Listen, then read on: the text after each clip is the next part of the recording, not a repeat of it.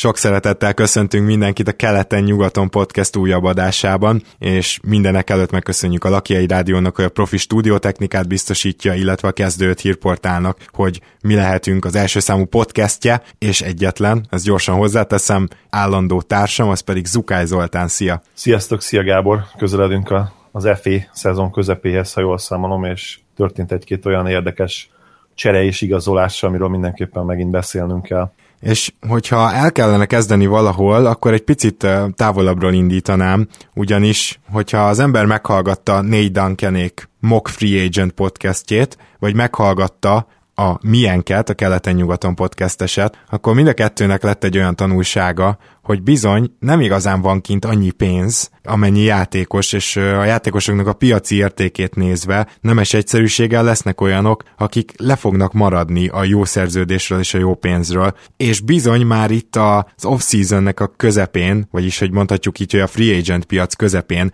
ez nagyon-nagyon látszik. Például fogalmunk sincs, szerintem se neked, se nekem, hogy ki fog mondjuk 20 milliós éves szerződést adni George Hillnek. Igen, ez egyre érdekesebb kérdés.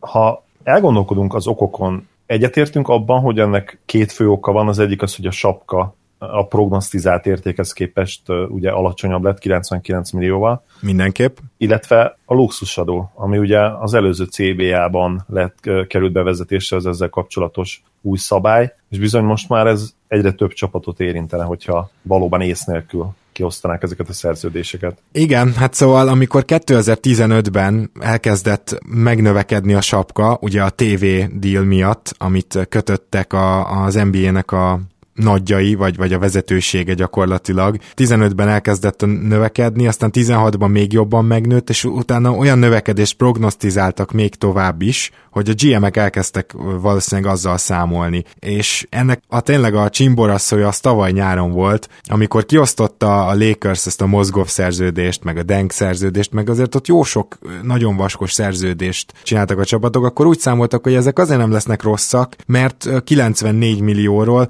majd most 108-ra fog ugrani a sapka. Tehát ugye a tavalyi 94-ről 108-ra, ez volt az eredeti projekció, és azért ehhez képest már tényleg érezzük, hogy ez a 99 mit jelent. És bizony, amikor egy free agent piacnak nekiáll egy csapat, akkor nem csak úgy tervez, hogy megnézzük, hogy jövőre mennyi lesz a sapka, tehát ugye az volt a 94 milliós váltás, hanem általában azt is nézik, hogy aztán azt követően mennyi lesz, hogy a következő nyáron mennyi helyük lesz, legalábbis az értelmesebb GM-ek mindenképpen, és ki is derült, azt kell, hogy mondjam, hogy ki az értelmes GM és ki nem. Tehát amikor arról beszélünk, hogy a San Antonio Spurs még lehet, hogy még most is meg fogja őrizni a helyét jövő nyárra, akkor látjuk, hogy hol dolgoznak jól, és hol kevésbé jól.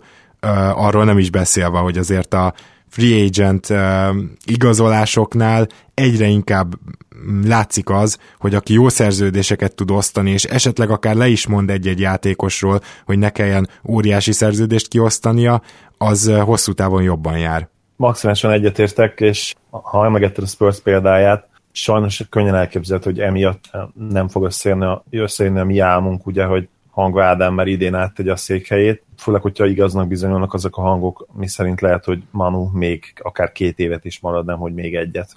Itt az a kérdés, ugye, hogy a Spursnek mennyire lesz tele ott a roster 2-3-as pozíciókban, és azért Manuval egyelőre úgy tűnik, hogy tele van, de amiben én egy picit azért bízom, hogy Ádi olyan pont nem véletlenül hasonlították Ginobili-hez, nyilván szegény ember Ginobili-eket kell elképzelni, de egy kicsit azért tud irányítani, mint ahogy maga Gino is, és ha még a Parker sérülés tart, nem is tudjuk, hogy hogy fog visszajönni, mert ez egy dolog, hogy Parker azt mondja, hogy élete formájába fog visszajönni, de egyébként ez 35 évesen egy ilyen sérülés után mondjuk úgy, hogy 10-ből 9 nem sikerül. Szóval amíg tart ez a sérülés, addig jelen pillanatban ugye Mills, akit visszaigazoltak, van, hát nem mondanám irányítónak Peti Mills. Nagyon szeretem a játékát, kiváló játékos, de az, hogy ő mondjuk egy pick and roll-nál kezdeményező legyen, és utána passzoljon, azt nem nagyon fogjuk látni.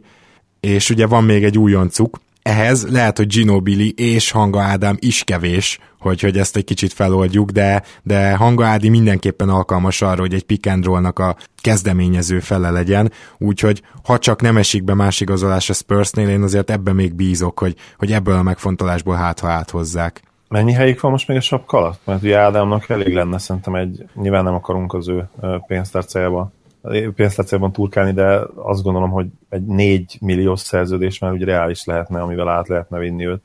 Valószínűleg igazad van.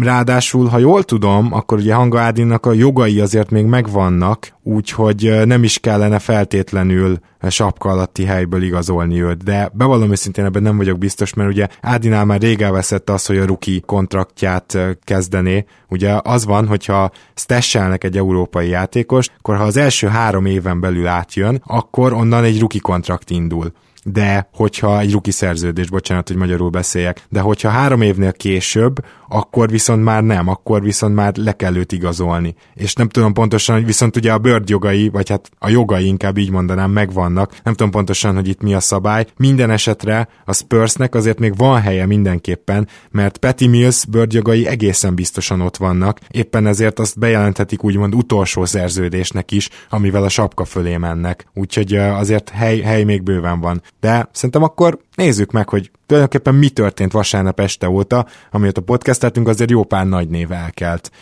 A legelső hír az, amit kaptam én tőled adás közben, hogy Ibaka maradt Torontóba, és akkor folytassuk Torontóval, mert nem sokkal később Kyle Lowry is bejelentette. Három év 100 millióról szóltak először a hírek, most azóta már ezt pontosították, ez 3 év 93 millió, tehát 31 millió flat, csak gyorsan tegyük hozzá, hogy majdnem ezzel is telibe találtunk a Keleten-nyugaton podcastben, és nyilván annak volt itt ára, hogy csak három éves szerződést kössön Lauri, valószínűleg négy vagy öt évessel jóval lejjebb is ment volna ez az összeg. Nagyon sokat beszéltünk a Toronto helyzetéről, és a, arról a tényről, hogy Rozannak milyen szerződése van, illetve hogy az egész csapat tulajdonképpen arról lett felépítve, hogy a következő két-három évet meghajtsák, úgymond, és addig üssék a vasot, amíg meleg. Ennek fényében azt gondolom, hogy jól döntöttek. Nyilván lehetne érvelni itt, hogy a mellett, hogy a teljes újjáépülés mellett kellett volna dönteni, de mindenki tudta, hogy ez nem fog megtörténni. Derozant magukhoz kötötték négy-öt év, négy évre, nem olyan régen. Jonasnak is adtak egy viszonylag vaskos szerződést, illetve azt a kicsi értéküket is, ami volt egy adott cserében, azt tavaly ugye felhasználták arra, hogy Takert, illetve, illetve Ibakát oda vigyék, úgyhogy hát tulajdonképpen úgy szokták ezt mondani, hogy a, a falhoz volt állítva az egész vezetőség, és nem igazán volt döntésük. Így van, tehát vagy ez, vagy a teljes rebuild. Azért azt tegyük hozzá, hogy annyi szerencséje van a Torontónak, hogy uh, inkább úgy mondanám a két legjobb GM szerintem, uh, Mori és Ujiri, és szóval az egyik náluk van. Mind a kettőnél megfigyelhető az, hogy hiába, hogy a sztárjaikat, jó játékosaikat leszerződtették, hiába telik be időnként a sapka alatti helyük. Rengeteg eszetet halmoznak folyamatosan, és egyszerűen mindig megvannak a, az első körös pikjeik. Mind a két GM-re igaz ez, hogy ez egészen fantasztikusan csinálják, és azért Morinál is megfigyelhető, hogy amióta ő van, egyszer kerültek talán ki a rájátszásból, folyamatosan azért ott van a Houston, és mindig újra és újra erősödik, és amióta ugye Ujiri Torontóba van, elkezdtek rájátszás szereplők lenni keleten, a Raptors, és azóta is azok, és tulajdonképpen folyamatosan egy jó kis keret, egy keleten mindenképpen top 4-es keret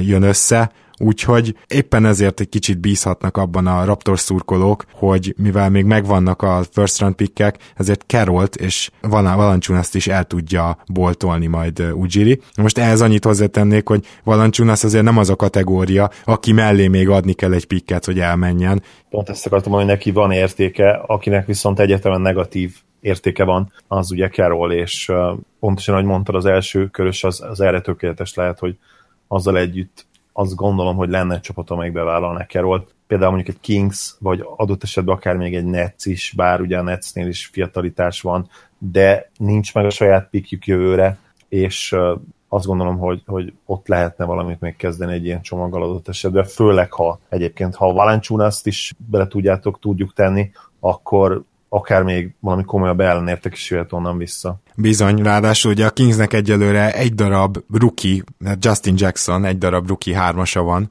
és ennyi, tehát ennyi a hármas poszt, tehát ott konkrétan Kerolt még, még használni is lehetne, mert dobni azért egész tűretően tud, most már szegényként lelassult annyira, hogy a védekezése, bár abba a Kingsbe még lehet, hogy nem is fog lefele kilógni, de összességében én azt gondolom, hogy, hogy oda egy teljesen logikus fit lenne Carroll, főleg ha kapnak mellé mondjuk egy 2018-as Lottery Protected First-öt, úgyhogy én, én most fogadásokat kötnék, akkor arra fogadnék, hogy ez meg fog történni.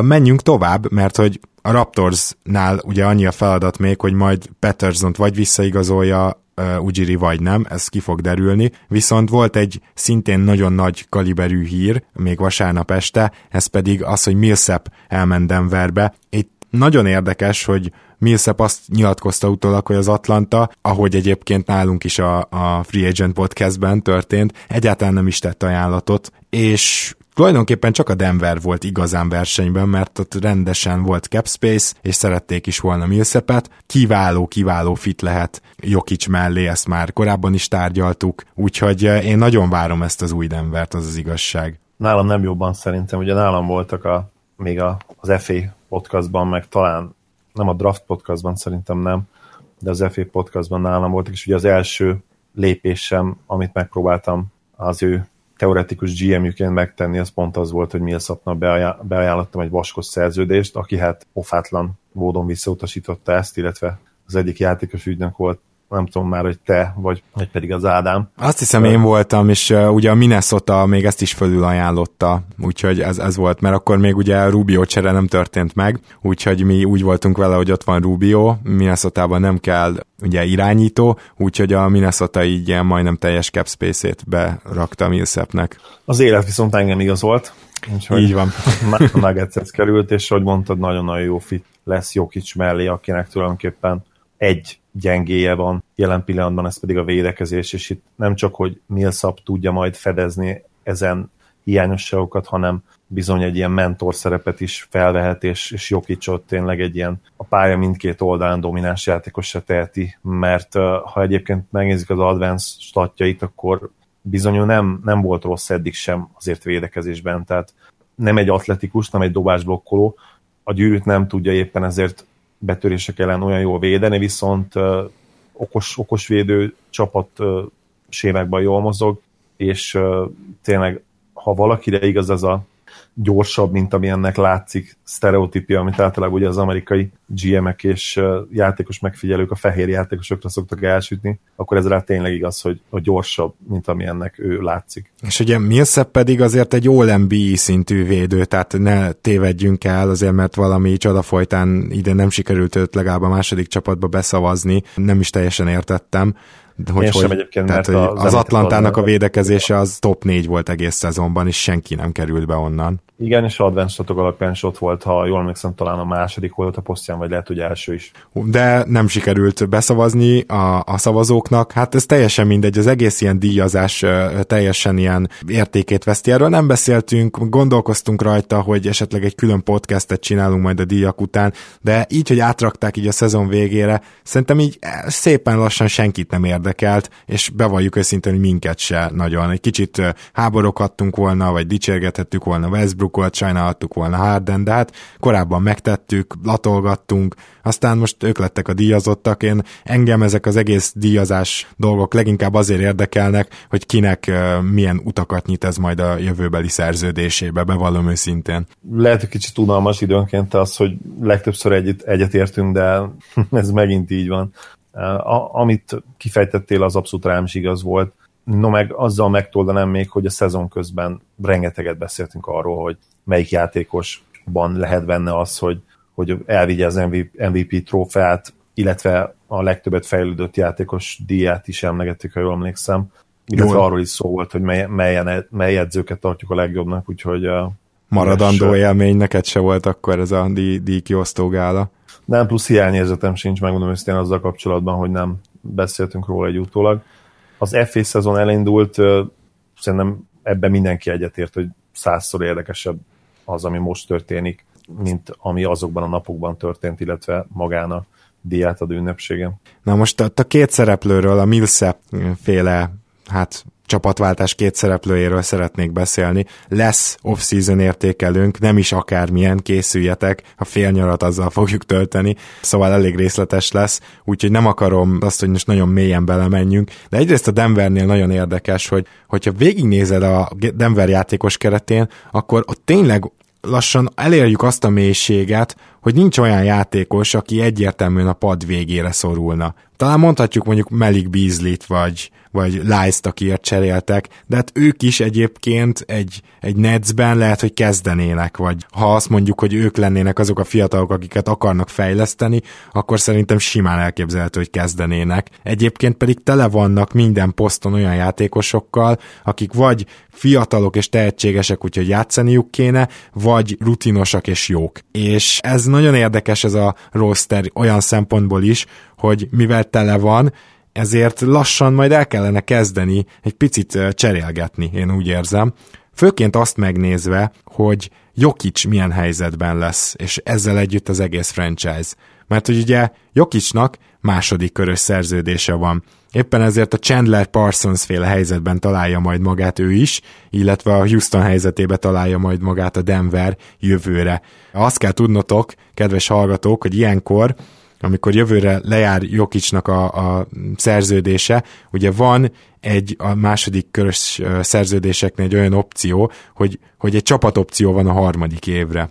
És ez a csapatopció, ezt meghúzhatja a Denver, azt mondja, hogy még egy évet marad nagyon olcsón Jokic. Hogy ez miért nem jó, Azért, mert hogyha azt mondja, hogy nem kéri a csapatopciót, akkor Jokicból restricted free agent válik, vagyis a Denver utána meccselhet minden ajánlatot. Ha viszont a csapatopciót beváltja, akkor unrestricted free agenté válik majd Jokic, és odaigazol, ahova akar. Nyilván ott is meg lesz a Denvernek némi előnye az 5 éves szerződéssel, illetve a 8%-os emelésekkel, de ha csak Jokic addig nem kerül be a All-NBA tímekbe kétszer, vagy pedig nem lesz MVP, és azért akármennyire szeretjük ezt a két lehetőséget, még nem biztos, hogy látjuk magunk előtt a következő két évben, akkor olyan nagyon szignifikáns különbség nem lesz a között, amit 2019-ben adhat a Denver, és amit más csapatok adhatnak. Úgyhogy éppen ezért a Denver valószínűleg azt kell, hogy csinálja, hogy már jövőre lemond a csapat opciójáról, és 2018-ban, mint restricted free agent tartja meg Jokicot. Csak azzal meg az a probléma, hogy addig nem ártana elcserélni egy pár szerződést, elsősorban Feridét, mert úgy meg már nagyon durván drága lehet a csapat.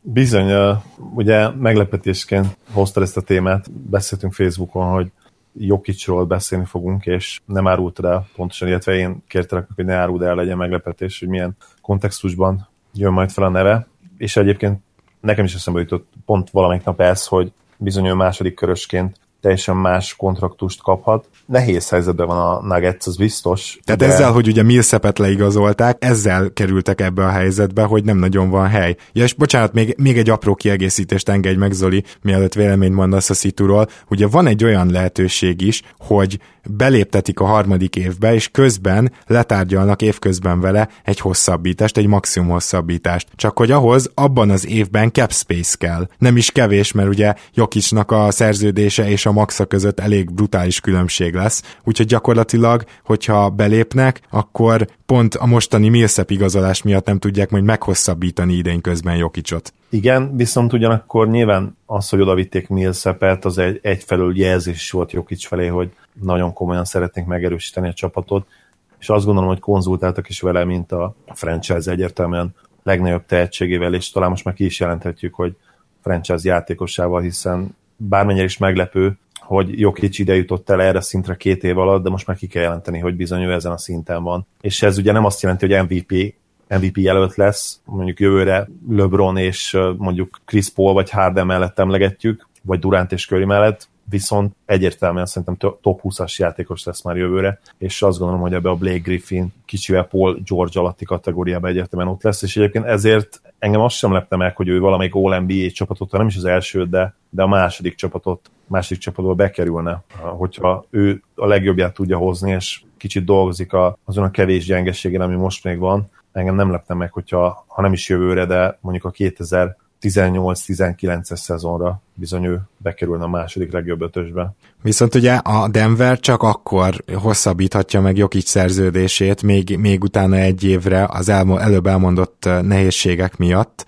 hogyha, hogyha már most bekerül az All-NBA teambe, mert akkor lehet egy olyan reményük, hogy aztán 2018-19-ben is be fog kerülni, ahogy te is mondtad, és hogyha mindkét évben bekerülne, akkor, akkor viszont ugye designated player lehet, mert ugye ennek vannak ilyen feltételei, és ez az egyik, és hogyha ez megtörténik, akkor ugye sokkal több pénzt tudnak majd Jokicsra szállni 19-ben. Második csapat is elég ez, ugye? A, persze, természetesen, tehát valahogy az első három All-NBA csapatba be kell kerülni, így van. Vagy három, ha már igen, harmadik is van, persze. Akkor meg abszolút, én, én látok rá esélyt egyértelműen.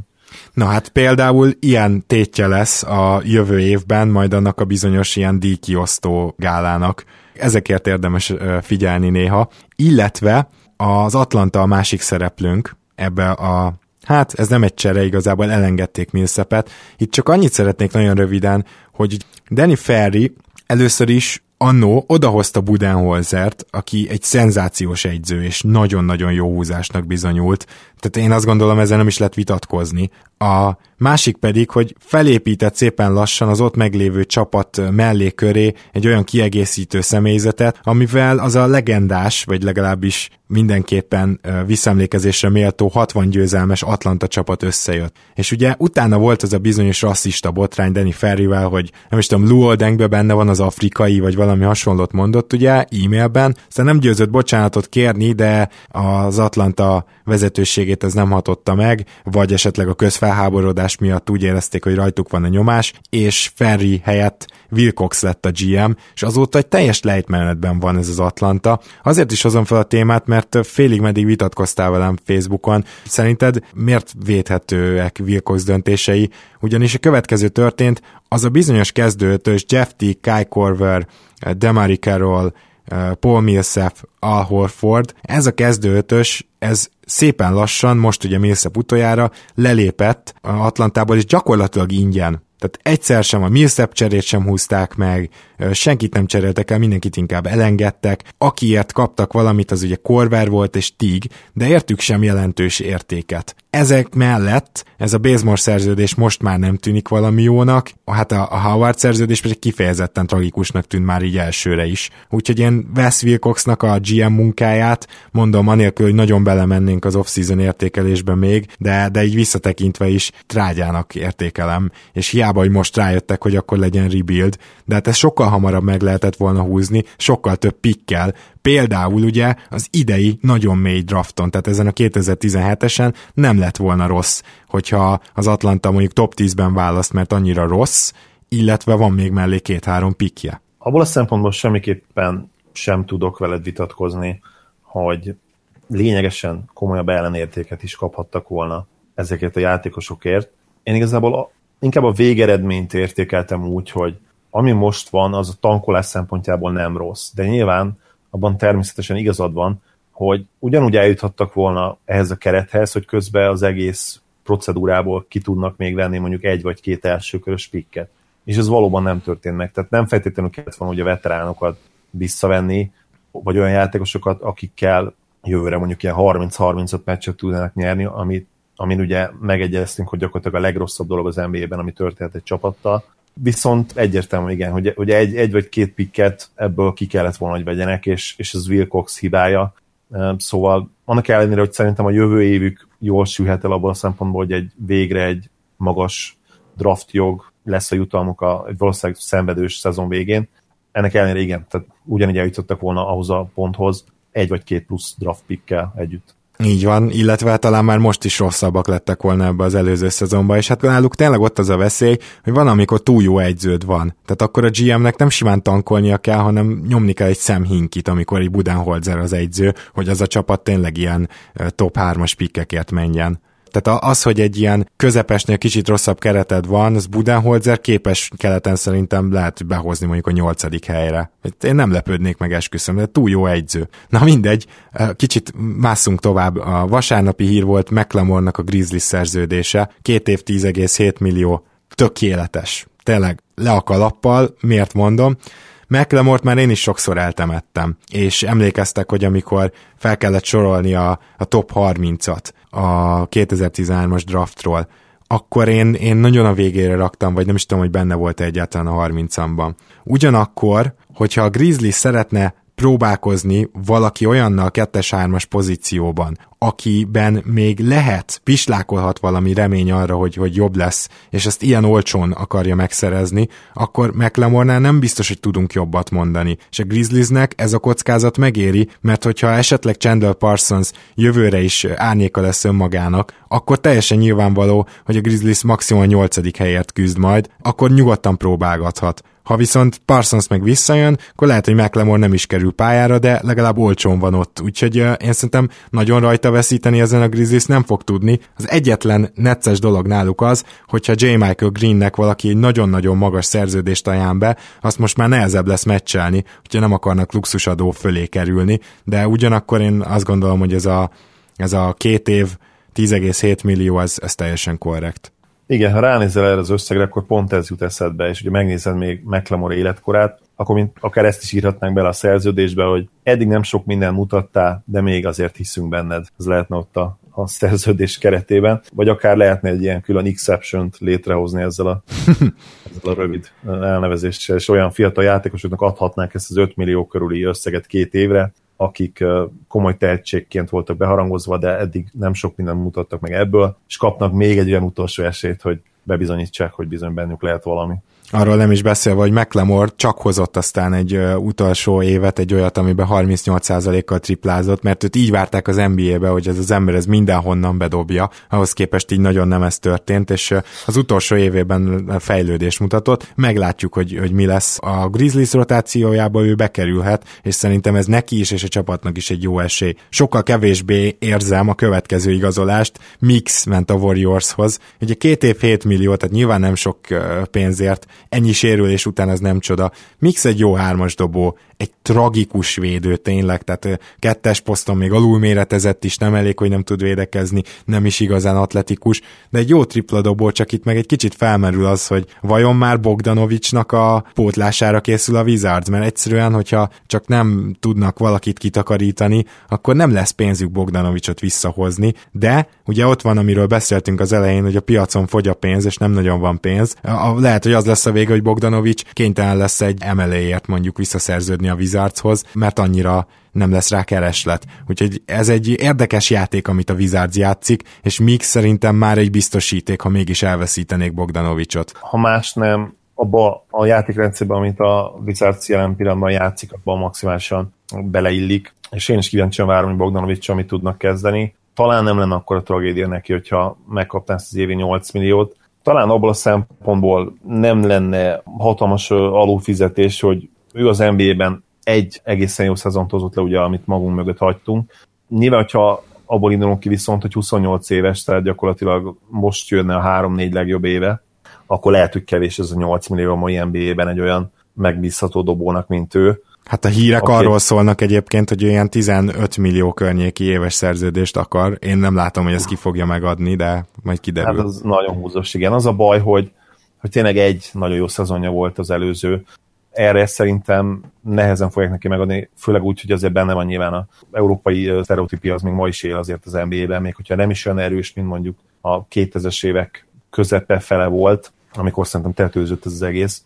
Főleg utána ugye a bár, Bárnyáni féle fiaskó nem segített az európai játékosok megítélésében követő években, meg ugye hát persze előtte Darko Milicic, ugye, aki hát minden idők egyik leghíresebb basztja, hát ő is egy kicsit ilyen soft játékosnak tett elkönyvelve, és azóta is gyakorlatilag minden ilyen, főleg ha magas emberről beszélünk, európai magas emberről, akkor ez, ez él azért a köztudatba.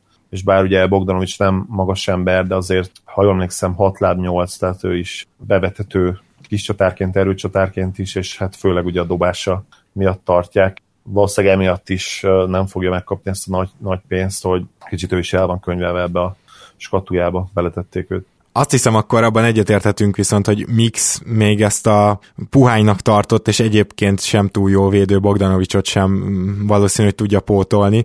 Ugyanezen a napon egy másik rendkívül gyenge védőt, aki rendkívül, sőt történelmi szinten jól dob, leigazolt a Cavs, Corvert 3 év 22 millió. Az az igazság, hogy én már akkor is nagyon meglepődtem, amikor a mi Mock Free Agent podcastünkben a Houston ajánlott be Corvernek egy teljes emelét három évre, és úgy tűnik, hogy tényleg ez lehet az értéke, mert majdnem ugyanennyit beajánlott neki a Cleveland, amelyik egyébként nem nagyon tudott volna erősíteni, tehát ezért is kellett megtartani Korvert, de ezt a tényleg most már végérvényesen lelassuló kájt én, én úgy érzem, hogy túlfizették, és ennek a három évnek a vége az már nagyon szörnyű lesz.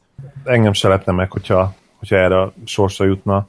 Az igazság, hogy vannak olyan erényei, amik vitathatatlanok, viszont hát a fizikalitás az egyértelműen nem ezek közé tartozik, főleg, hogyha ha sebességre gondolunk, ugye a foot, foot speed, ahogy szokták mondani kint, ez nagyon-nagyon fontos, és főleg, főleg a jelenlegi, jelenlegi ligában nagyon fontos. Ez a harmadik, negyedik évben, ahogy mondtad, Három éves a szerződés. Igen, a harmadik évben. Ah, igen, ez sem kérdőjeles lehet majd nála. Igazából már most is, tehát ez a Kai Korver, aki idén játszott, ez nem az, aki abba már emlékezett Atlanta csapatba játszott, úgyhogy már jelentősen lassult azóta is. Én egy kicsit kétkedve fogadtam ezt. Justin Holiday-t a Bulls igazolta le két év 9 millióra, érdemes megnézni. Az az igazság, hogy őt nyilván a magyar szurkolótábor azért követi, mert ugye a Szolnokból igazolt az NBA-be, de még lehet, lehetősége is lesz a Bullsnál bizonyítani. Én furcsálom, mert ugye a, a testvére Drew Holiday mondta, hogy szívesen játszana együtt Justinnal, furcsálom, hogy a New Orleans nem próbálkozott be, mert ennyiért éppenséggel oda is elfért volna. Hát mindegy, majd kiderül, hogy New Orleansban mik a tervek, és még ennek az estének a híre volt az, hogy Carmelo Anthony eltekint a no trade jogától, abban az esetben a Rocketsbe vagy a Clevelandbe kerül, csak ugye elég problémás dolog ez, mert hogy a Rockets az gyakorlatilag csak Anderson tudja felajánlani egy cserébe. Na most Anderson átvételéhez jelen pillanatban a GM-ek a plegykák alapján két first round picket kérnek, tehát még Anderson mellé, hogy egyáltalán átvegyék. Úgyhogy azt hiszem, hogy a New York nem fog cserélni semmiképpen sem a Houstonnal. Elég erős, igen. Igen, és akkor marad a Cavs. Én nem tudom, hogy az ilyen Sampert féle szerződéseket szívesen átvenné a Knicks. Én, én szerintem nem, úgyhogy Anthony még ezzel nem lesz sokkal beljebb. Így múlik el a világ dicsősége, ki itt volna akár még három éve is, de lehet, hogy talán még két évvel ezelőtt is, amikor Anthony, ha jól emlékszem, futott egy egészen jó szezont, ahol mint playmaker, mint passzoló játékos is észrevétette magát. Egészen hihetetlen, hogy hova jutott el tényleg így státuszban ez alatt a két év alatt. Gyakorlatilag most már kimondhatjuk, hogy szinte senkinek nem kéne a ligába, úgyhogy ő egy, nem is olyan régen még azért egy konszenzus szupersztár volt. Így van, nyilván más lesz a helyzet, hogyha kivásárolják, tehát azért mi minden szerződések arányába mondunk, és most sincs ez másképp. Két rövid hír még, hogy Zellert kitette a Celtics, Zellernek az lett volna a szerepe, hogyha azt a 8 milliós nem garantált szerződést garantálja a Celtics, akkor utána szépen el is cserélte volna valószínűleg a George trade-ben fillerként.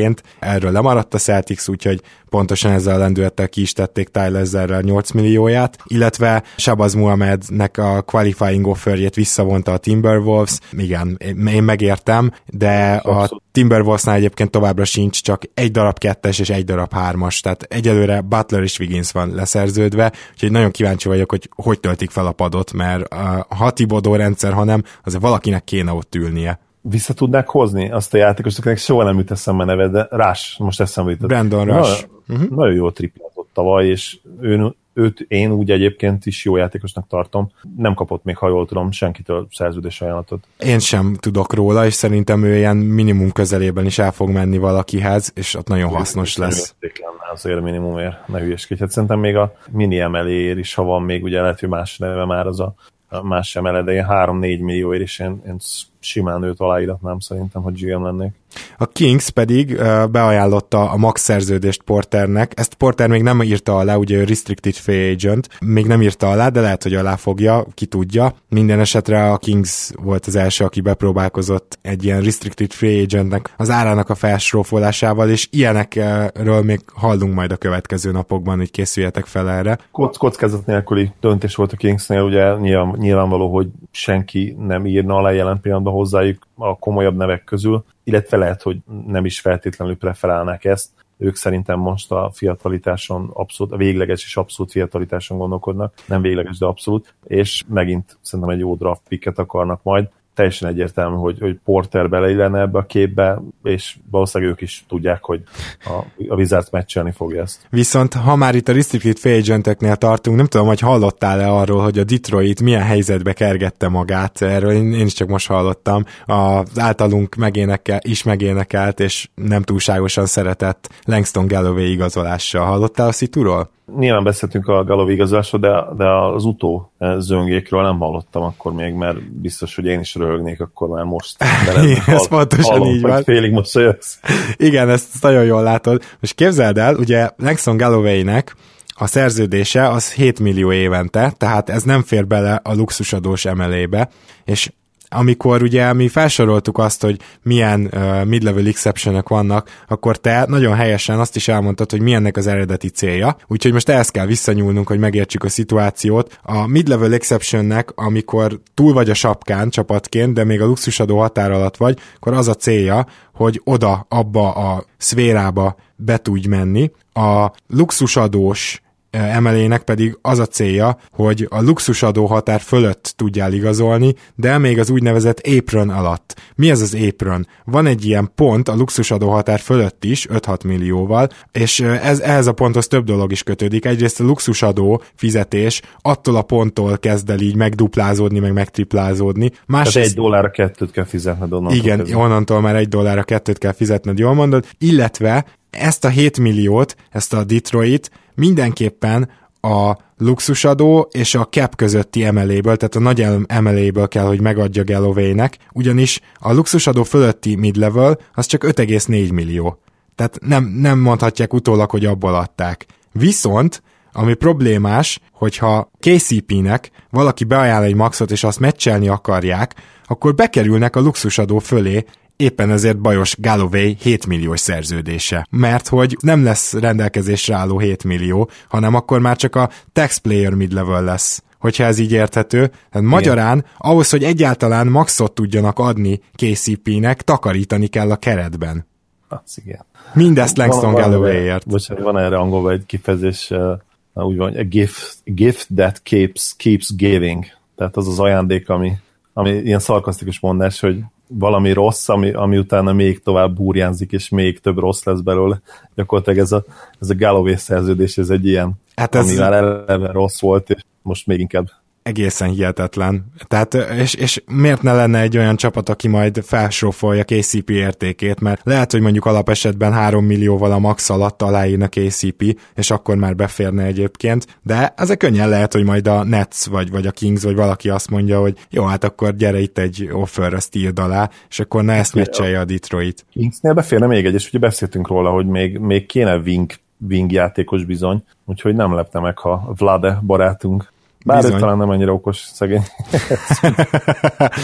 Na hát aztán rengeteg hírünk is van, de ami friss, az az, ugye Durant megegyezett a warriors erről mindenképpen beszéljünk annyit, hogy vannak olyan játékosok, akik egy kicsi fizetéscsökkenést bevállalnak, de Durant nagyon komoly fizetéscsökkenést vállalt be. Konkrétan kevesebbet fog keresni, mint előző évben. Ennél nagyobb diszkont szerződése nem lesz az NBA-nek a következő évben, azt hiszem, ha csak nem veszük ide Jokicsot. Igen, én ugye már a köri szerződést is viccesen írtam a csoportba, hogy bargain, tehát ugye, hogy tulajdonképpen ilyen kiváló szerződés piaci ár alatt megszerezték, ami persze nyilván nincs így, hiszen egy supermaxot kapott, de én még nála is azt gondolom egyébként, hogy megéri azt a pénzt, hogyha ő egészséges tud maradni. Hát Durantnál pedig akkor ez talán ez hatványozottabb, hatványozottabban igaz, és remélem, hogy ezzel kicsit le is tudja építeni azokat a hangokat, amelyek azt mondják, hogy őt tulajdonképpen az érdekli csak, hogy, hogy a konkurencia eltűnjön, ez nem így van. Ő nagyon szeretne nyerni, és most már nyilván megízlelte azt, hogy milyen érzése ez is megint szeretne nyerni, és szerintem ő egy jó csapattárs is, mert pontosan tudja azt, hogy Curry bizony masszívan piaci értéke alatt játszott évekig, és szerintem ezért is nem bánja azt, hogy hogy bizony most Curry megkapta a nagy szerződést, és ő egy kicsit most lemondott egy évre. Arról nem is beszélünk persze, hogy nyilván megint ugye a második év player option, tehát lehet, hogy most már akkor ő is sorra kerül jövő nyáron, és megkapja azt a Supermaxot akár ő is, bár azért ez elég, elég húzós helyzetbe kergetni a Warriors-t egy pár év múlva. A minap tett valaki be a csoportba egy képet, erről kicsit beszéljünk, hogy elképzelhető, hogy három év múlva ilyen évi 200 milliós luxusadót fizethetne a Warriors, ami, amit be így hihetetlen belegondolni. Igen, az, az, már, az már nincs olyan ember, még, még Jacob sem, aki ezt szerintem úgy simán kifizeti. Hiába, hogy rengeteg a bevétel, én ezt mind értem, de lesznek itt mozgások, nem hiszem, hogy az lesz a Warriors útja, hogy 200 milliót fizet luxusadóra. Én sem tudom elképzelni, én még, én még írtam korábban a csoportban, hogy ő kifizetik, mert ugye hogy a csapatértéke 600 millióról 2,8 milliárdra ugrott talán egy fél évtizeden belül, de akkor még nem tudtam ezeket a számokat, hogy mennyi lehet a maximum. Sőt, azt hiszem, hogy ez nem is a maximum egyébként, mert ebben még benne lenne az, hogy bizony némelyik játékos, talán Green és Thomson is egy picivel a piaci értékű alatt írtak alá, kizár dolog, hogy bármelyik tulaj kifizet évi 200 milliót. Tehát ez, ez azt jelenti, hogy három év alatt gyakorlatilag kifizetnének annyit, amennyibe az egész klub került nem olyan régen, talán 10-x éve. Bizony. Akkor most nézzük meg ezt a George Hill helyzetet. Na, nem teljesen. Ugye valaki vitatkozott ott velem, vagy legalábbis felírta, hogy George Hill 16-20 milliót kéne, hogy keressen, és valaki majd biztos beajánlja, de, de mi pont ezt tettük fel itt az adás elején, hogy ki, és az egyetlen válasz igazából az Indiana volt, ahol tényleg kell egy kezdő irányító, és van is rá hely, de azért beszélek múlt időben, mert az Indiana közben Darren collison választotta. Két év 20 millió, tök jó szerződés, tankolni jó lesz. Én collison kifejezetten kedvelem, szerintem alulértékelt, védőként mindenképpen, de nem is rossz dobó. Azon se lepődtem volna meg, hogyha egy ennél jobb csapatnak a csere irányítója lett volna, vagy esetleg mondjuk még a Spurs behozza őt, mert, mert irányítóbb azért ő Patty Millsnél, nem mondom, hogy jobb játékos, de irányítóbb. Én, én igazából a Pacers helyében nagyon kedvelem ezt a dílt, két évre szerződtették, addig a Pacers nem akar nagy dolgokat csinálni most, úgyhogy jó helyen lesz nála a labda, és azért ő tud annyira passzolni, és ezt ne felejtsük el soha nála, hogy a fiatalok, akiket fejleszteni kell, azok megkapják a jó helyzeteket, meg a labdákat, és ez nagyon fontos egy újjáépülő csapatnál, én úgy gondolom. Ha csak nem akarsz hinki módjára tényleg lebontani mindent, és, és egy Michael Carter Williams-t odaállítani, aki ugyanannyi labdát ad el, mint ahány asszisztot oszt ki, akkor egy Darren Collison tökéletes választás. Maximálisan egyetértek, én is kedvelem Collison. Most így eszembe jutott megint ugye az ő újon céve, amikor akkor még ugye Hornets leigazolt a New Orleans Hornets, és Paul kiesett szerintem egy fél szezonra, és hát Collison nem hogy, nem, hogy jól játszott, de szinte hozta azt, amit az akkori Paul nyilván kis túlzása persze nem, de, de zseniálisan játszott, és még voltak olyan hangok is, hogy hogy akkor lehet, hogy el kéne cserélni Chris Paul-t, és mert hogy Collison eljövő, tényleg 22 évesen több tucat talán, vagy hát nem is több tucat, de legalább 10-15 ilyen 20-10-es meccset lehozott abban a szezonban. Azóta azért kiderült, hogy ő nem egy All-NBA, vagy akár egy All-Star szintű játékos, de maximálisan egyetértek egy Pacersbe tankolni tökéletes, ha lesz még ott egy fiatal irányító, akit mondjuk le tudnak draftolni jövőre, őt is tudják kicsit a szárnyai alá venni, és minőségi játékos lesz ott nekik. Na igen, és akkor most foglalkozzunk ezzel a bizonyos Jamal Crawford, Paul Millsap, Danilo Gallinari uh, hármassal, ugyanis Gallinárit annyira meggyőzte állítólag a Clippers, hogy egy ilyen nagyon különleges sign and trade következik. Nem tudom, ha bejelentették -e egyébként, ebben a pillanatban én még nem látok ilyen hírt, de... Wojnarowski hozta le, úgyhogy akár készpénzként is kezelhetjük a dolgot. Igen, tehát akkor csak, hogy magyarázzuk el egy kicsit a hallgatóknak, hogy mi, mi történik, bár szerintem majd a kezdőt is megteszi. Az történik, hogy a and trade keretében Galinári aláír egy szerződést, amit aztán azonnal cserél tovább a Denver. Idáig jó, de ugye a sign and trade azt láttuk, hogy egy másik csapattal cserél, na most ez egy hármas csere lesz, ahol ugye tehát Millsap szintén sign and trade és végül is az Atlantánál írja alá a szerződést, Galinari a Denvernél írja alá a szerződést, és így megy majd Millsap tovább Denverbe, így megy majd Galinari a friss szerződésével tovább Los Angelesbe, és a Los Angeles pedig Jamal Crawfordot többek között küldi majd a Hawkshoz, meg persze Picket. Na most ez a pick, ez nem más, mint amit most kaptak a Houston cserében, ezt tehát megkapja az Atlanta, plusz megkapja Jamal Crawford szerződését, ami még ha jól emlékszem, talán két évig is tart, úgyhogy az nem egy jó szerződés, se így, se úgy. Minden esetre az ott fog lepörögni. Így, így, vállalt, így vállalható az Atlanta részéről úgy látszik, mert mégiscsak kapnak egy pikket Millsap elveszítésével, tehát azért így utólag bele tudtak nyúlni annyiba, hogy egy plusz pikket kapjanak, Gallinari meg mehet a Clippersbe. Ez a, a cserének a konstrukciója, és most beszéljünk arról, hogy, hogy mennyire rossz fit szerintem Gallinari a Clippersbe, vagy szerinted is? Nem, nem értek egyet veled, hogy rossz hit lenne, de kíváncsi várom, hogy szerinted miért az. Oké, okay, tehát az nyilvánvaló, hogy ezek szerint a Clippers nem gondolkozik abban, hogy egy újabb irányítót szerez, tehát például rámegy valahogy George Hillre, mert ott is lehetne akár sign and trade és én kicsit több értelmét is látnám, na mindegy, hanem azt mondja, hogy akkor Beverly lesz a kezdő irányító, hogy ki lesz a kezdő kettes, ezt még mindig nem tudjuk, lehet, hogy Austin Rivers, vagy szóval e, alsó posztokon ott megmaradnak üresen, de Galinárit azért hozzák, és értem én, hogy az alsó posztokon nem lesz sok ember, aki le tudja ütni a labdát, és konkrétan irányítani is tud, mert Beverly nem. Ezért Blake Griffin mellé milyen jól jön a kezdőcsapatban még valaki, aki tud támadást kezdeményezni. A problémám az, hogy egyrészt azok az alsó posztok azok annyira üresek, hogy hiába, hogy most már a pontok jönni fognak Galináritól és Griffintől, például DeAndre Jordan egy jó irányító nélkül nagyon kíváncsi vagyok, hogy mennyit fog visszaesni. Szerintem az értéke is vissza fog esni, támadásban nem fogunk ráismerni, sokkal kevesebb löbölt labdája lesz, és mielőtt még azt gondolnánk, hogy akár Griffin, akár Galinari tud pick and játszani, úgyhogy ő kezdeményez, hát az azért az egyik őjükre sem jellemző. Még Galinári talán-talán, de azért ő sem fogja ezt Chris Paul szinten csinálni, és megszűnik az egyik legnagyobb erőssége a csapatnak, amiért fent lehetett támadásban úgymond tartani DeAndre Jordan, ez pedig az, hogy egy pick and roll után ő bemegy, és akkor a vertikális veszélyt jelent, hogy feldobod neki a labdát és bezsákolja, hogy erre a védelmeknek külön kell készülni, és vissza kell húzódni, be kell menni, Úgyhogy ez, ezzel gyakorlatilag ezt kinyírták,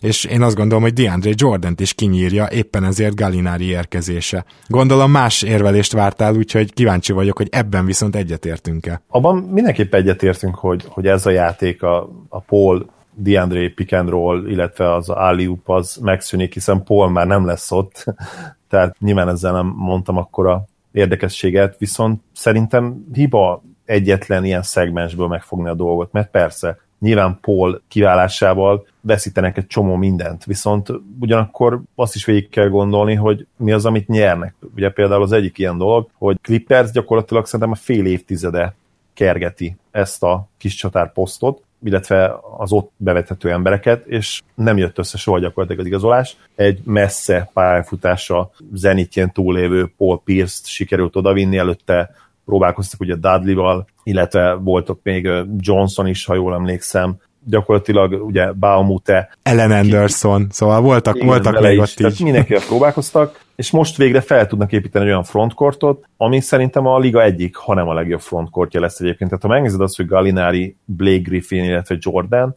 ez a hármas talán nem a legerősebben, mondjuk nyilván mondhatod, hogy egy Durant Green kettős inkább választanál ehelyett a hármas helyett, amivel egyet is értenék, független attól, hogy ki van az ötös poszton, Zaza, vagy pedig ha mondjuk Deadmont leigazolják, vagy, vagy Johnson az újonc, vagy másodéves srác. Ezzel egyetértek, viszont valószínűleg az egyik legkiegyensúlyozottabb frontcourt lesz még így is, és hát ugye a triplázás egyértelműen javulni fog, arról a posztról legalábbis, és ebből a szempontból szerintem Gáló kiváló fit, nem csak Griffin, de Jordan mellé is, és abból a szempontból is egyébként nagyon jó fit, hogy bár Gálónak az assist száma is soha nem voltak túl magasak, ennek ellenére, hogy mondtad is, ő tud egy kicsit szervezni, és nagyon, nagyon jó labdákat tud adni, nem csak Griffinnek majd, hanem Jordannek is, és szerintem részben fogják tudni pótolni ezt a, ezeket a pól játékokat azzal, hogy kicsit ilyen Warriors-szerűen lehet mondani ugye a Gáló Griffin pick and roll, és akkor abból Griffin Greenhez hasonlóan játszhatja majd tovább ezeket a 2-2-1, vagy, vagy akár egy-egy elleni az ő védőjével, aki rávált, vagy besegítés lesz, és akkor mehet fel ugye az álliuk. Szerintem ebből a Clippers nagyon jól fog tudni dolgozni. Nyilván, hogyha Gáló és Griffin is egészséges marad. Nyilván a hátvéd, hátvéd posztok problémásak, de nem nagyon van már választásuk. Ugye nincs cap space, most sincs tulajdonképpen cap space, tehát csak itt csere út, útján tudnak szerezni valakit. Ahhoz képest, hogy mennyire értelmetlennek találtuk a Griffin igazolást, szerintem ez a Gallo igazolás ez egy jó válasz, mert így van egy olyan hármasuk, akivel kompetitívek lehetnek, és, és akár be is jutottak simán a lejátszásba, én nem lepődnék meg, hogyha bejutnának és uh, ugye van egy Beverly is, aki, aki azért egy elég egészen minőségi játékos. Kíváncsi leszek, melyikünknek lesz igaza, főleg azért is, mert viszont a Galo Griffin védekezést azt, uh, hát azt várom, mondjuk így, uh, de, de akkor mindenképpen térjünk erre vissza majd mondjuk a szezon első-második hónapja után, ha csak a Clippers valami csoda folytán egyes-kettes posztra nem tud egy megbízható játékos szerezni még. Kíváncsi leszek. Te sem mondtad azt, hogy rossz fit Galinári. Tehát amellé egy érvet sem mondtál, hanem annyit mondtál tulajdonképpen, hogy Paul elvesztése nagyon nagy érvágás. Tehát én igazából nem is nagyon értem, hogy hol van a vita közöttünk, mert... Hát figyelj, én nem csak azt mondom, hogy Paul elvesztése nagyon nagy érvágás, hanem hogy a pick and roll elvesztése a mai modern NBA-ben egy nagyon nagy érvágás, és az nyilván nem járja, és nem is megoldás, hogy Galinári, aki egy kicsit azért tud kezdeményezni, fő pick and roll ballhandről lép elő. Tehát ez, Jó, ez... hírs a pick and roll ballhandről is mondtad, hogy őt meg szerinted jó, jó ötlet lett, jobb ötlet lett volna őt leigazolni. Igen, mert ő legalább tud valamennyire pick and játszani, de hogyha már itt tartunk, akkor Darren collison is le lehetett volna igazolni, annyi helye talán még volt is a Clippersnek. Szóval, szóval mindenképpen én ebbe az irányba mentem volna, mert egy olyan csapat, akinek gyakorlatilag olyan igazi pick and roll ballhandlere nincs, az a mai NBA-ben szerintem nem lehet eredményes az a, azok a legeredményesebb csapatok, ahol több van, nem az, ahol egy sincs. Nem tudom, szerintem, szerintem fognak tudni pick and játszani. Engem azt se lepte meg, egyébként Griffin kiváló labda kezelő, szerintem az ő posztján is lehet nyugodtan pick and játszani, és ráadásul ugye egyre jobb jobbak a tempói is, illetve Beverly is szerintem meg tudja oldani. Ez a pick and roll nem egy nagy ördöngösség. Nyilván az, az a hatalmas hogy amikor van egy olyan dobód, akik, mint Curry, aki ugye bele tud állni úgy is, hogy, hogy egyáltalán elhagyja a kezét a labda, mármint dobás közben elhagyja a kezét, de ugye, hogy passzolni kelljen előtte, és mondjuk úgy visszakapja. Erre nyilván nem feltétlenül képes beverli, vagy legalábbis nem fogja nagy cselezéséből bemenni, de szerintem meg fogják oldani. Én inkább, inkább a védő oldaltól tartok egy kicsit, ahogy mondtad, mert Gáló nem rossz védő egyébként, de, de ő is inkább talán erőcsatárokon tud jobb munkát végezni és hát most azért ez nem nagyon fog neki összejönni, hanem kénytelen lesz kis csatárokon védekezni szinte mindig. Hát meg fogjuk látni. Annyi biztos, hogy nagyjából végigértünk az igazolásokon az elmúlt két és fél napból, és biztosan lesznek bejelentések ma este, például Haywardot várjuk. Nekem a tippem az, hogy jutakba marad, te is tippelj akkor egyet. Hát én is erre tippelek, de ebbe benne van az is, hogy én nagyon szeretném, ha maradna, mert számomra a következő évi jazz és Wolves rivalizálás számomra érdekesen. Nem tudom, hogy lesz-e belőle rivalizálás, de én, én drukkolok a jazznek, hogy jobb mérlege legyen majd, mert nekem egy kicsit fájt az, hogy elengedték Rubiót, és, és kosárlabda szempontból se teljesen értettem ezt a cserét, nem, nem, csak, nem csak a szívem miatt mondom ezt, ami egy kicsit fájt. Hát igen, erről beszéltünk, és egyikünk sem értette úgy önmagában igazán, viszont akkor már egy jóslatot még mondok, jó? Aztán biztos nem fog bejönni, ez egy igazi hatték, szerintem, hogyha Ryan Anderson valahogy elkerül Houstonból, akkor az egy három csapatos csere lesz, ahol a jazzbe kerül, és Derek Favors pedig elmegy a jazzből, ugye egy év van hátra Favors szerződéséből. Ez azért van főleg, mert egyrészt anderson egy csapatot tudok elképzelni, aki, aki azt mondhatja, hogy engem érdekel Ryan Anderson, és az is biztos, hogy még a Jazz fog kapni attól a harmadik csapattól egy plusz értéket vagy pikket, aki pedig átveszi Favors szerződését, mert azért ott nem csak szerződést veszel át, hanem értéket is. Úgyhogy nekem van egy ilyen hattékem, kíváncsi vagyok, bejön-e itt a szabad ügynökök igazolása alatt. Na, azt hiszem, hogy most már összeakad a nyelvem, elköszönünk, lehet, hogy holnap, lehet, hogy holnap után, de ezen héten biztosan jelentkezünk. Köszönöm, hogy meghallgattatok. Köszönjük a figyelmeteket, sziasztok! Sziasztok! Ha más podcastekre is kíváncsi vagy, hallgassd meg a Béton műsor ajánlóját.